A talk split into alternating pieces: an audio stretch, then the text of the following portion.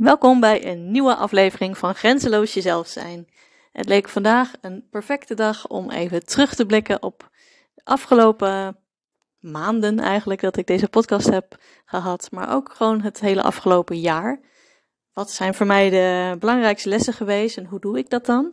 Het terugblikken en vooruitblikken naar het nieuwe jaar. Dat is natuurlijk ook een heel mooi moment ervoor zo op Oudjaarsdag. Uh, voor mij het afgelopen jaar, ik heb teruggekeken, ik heb heel veel gejournald uh, afgelopen maand en dat vond ik ook wel heerlijk om te doen. Normaal deed ik dat niet zo vaak, maar afgelopen maand heb ik met een challenge meegedaan en ben ik dagelijks gaan journalen. En had ik daar hele mooie vragen over om op die manier terug te kijken op het nieuwe jaar en vooruit te blikken naar het komende jaar. Het woord wat voor mij eh, naar boven kwam voor afgelopen jaar was toch wel overvloed. Ik heb in de opleiding tot NLP Master heb ik een onderzoekje gedaan, zo zal ik het maar noemen, naar um, hoe kan ik nou meer overvloed in mijn eigen leven gaan creëren? Hoe kan ik meer gaan denken in overvloed? Hoe doen anderen dat? En heb ik daar ja, podcast over geluisterd, boek ben ik gaan lezen, ik heb interviews afgenomen, om daar gewoon wat meer grip op te krijgen.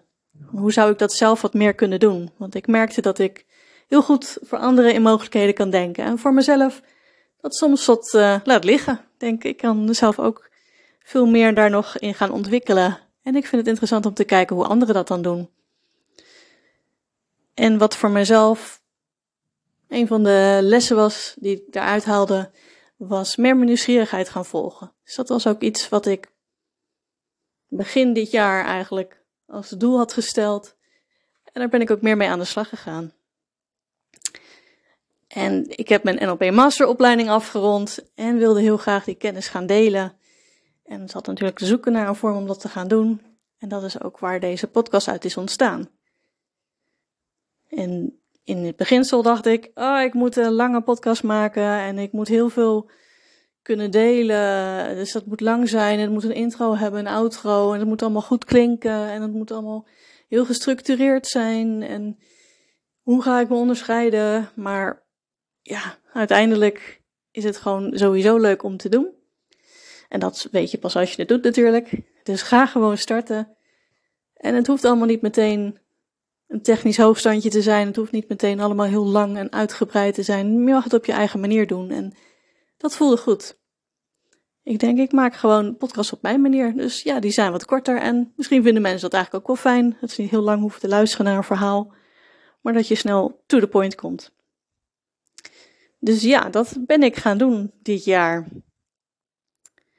En ook het van denken naar doen gaan, dat was ook wel een thema voor mij. Om gewoon meer buiten mijn comfortzone te gaan, gewoon dingen te gaan ervaren. Want je weet pas of het dat voor je is als je het doet. En je kan van tevoren allemaal dingen gaan bedenken, maar ja, als je het eerder hebt gedaan, dan weet je het eigenlijk ook niet te bedenken hoe het is. Ik ben geswitcht naar een nieuwe baan. En ook dat was nog even een hele keuze. Ik heb eerst mijn oude baan losgelaten voordat ik scherp kreeg van wat wil ik eigenlijk wel.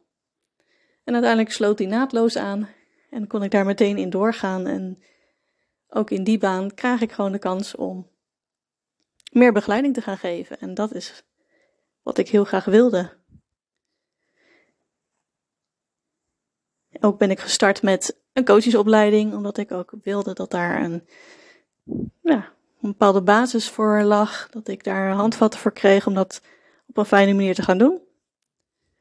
En juist door veel meer te weten wat voor mij belangrijk is, want daar heb ik ook wel aan gewerkt afgelopen jaar, ervaarde ik ook dat ik veel meer innerlijke rust heb gekregen. Dus ik was veel minder bezig met ik moet nog van alles. Ik kon veel meer genieten van wat ik aan het doen was, omdat ik wist wat voor mij belangrijk is. Ik heb ook veel meer leren vertrouwen op dat ik alles wel in me heb wat ik nodig heb. En heb ik het niet, nou dan kan ik altijd wel weer ergens om hulp vragen. En zijn er altijd wel mensen die je graag erbij willen helpen.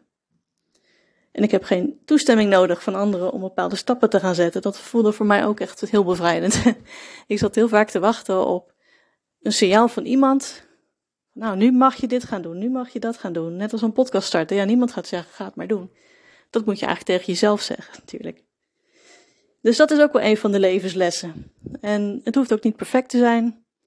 Dus ja, voor mij done is better than perfect was voor mij ook wel een heel groot, ja, een grote drive. Het was een, een goed motto voor mij afgelopen jaar. Ga iets doen, ook al is het niet meteen perfect. Begin gewoon op een bepaald niveau en ontwikkel je dan verder. En je kan het heel lang uitstellen, maar dingen worden niet minder spannend als je langer wacht of als je eerst dingen perfect wil maken. Dus ga het proberen, ga het ervaren. En ik merk dat ik ook veel meer rust krijg als ik dingen minder uitstel. Want het blijft wel ergens in je hoofd zitten dat je nog iets te doen hebt. Ook het starten van de podcast zelf werkte voor mij heel goed, omdat ik mezelf meer ben gaan uitspreken. Dus ik ben veel meer bewust bezig met wat is voor mij belangrijk, wat vind ik ergens van. Dus ja, een podcast beginnen en dan uh, afleveringen opnemen, je eigen verhaal doen. En ook je verdiepen in de verhalen van anderen, want dat vind ik natuurlijk ook superleuk. ook in coaching uh, krijg je ook alle andere perspectieven mee van anderen.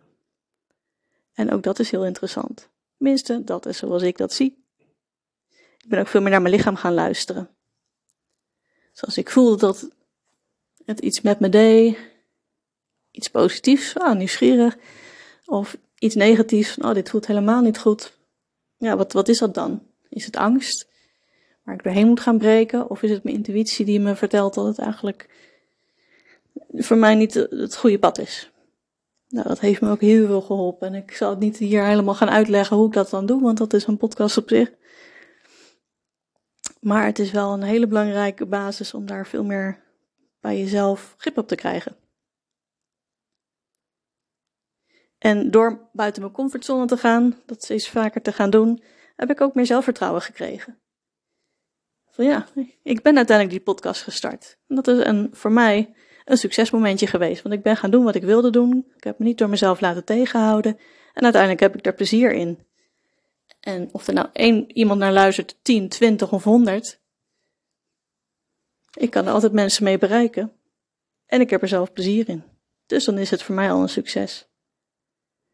Ook bewegen, dat is ook wel echt eentje die wat meer op de agenda mag gaan komen voor het nieuwe jaar. Ik merk dat ik uh, daar heel veel aan heb om gewoon wat meer te bewegen. Ik heb wel eens van die dagen dat ik weinig naar buiten ga en dat merk ik dan ook. Dus ik veel meer in mijn hoofd en ja, wat minder lekker in mijn vel. Dus dat is eentje ook voor het nieuwe jaar die ik zeker mee ga nemen om daar veel meer aandacht aan te gaan geven. Dus dat ga ik zeker weten doen.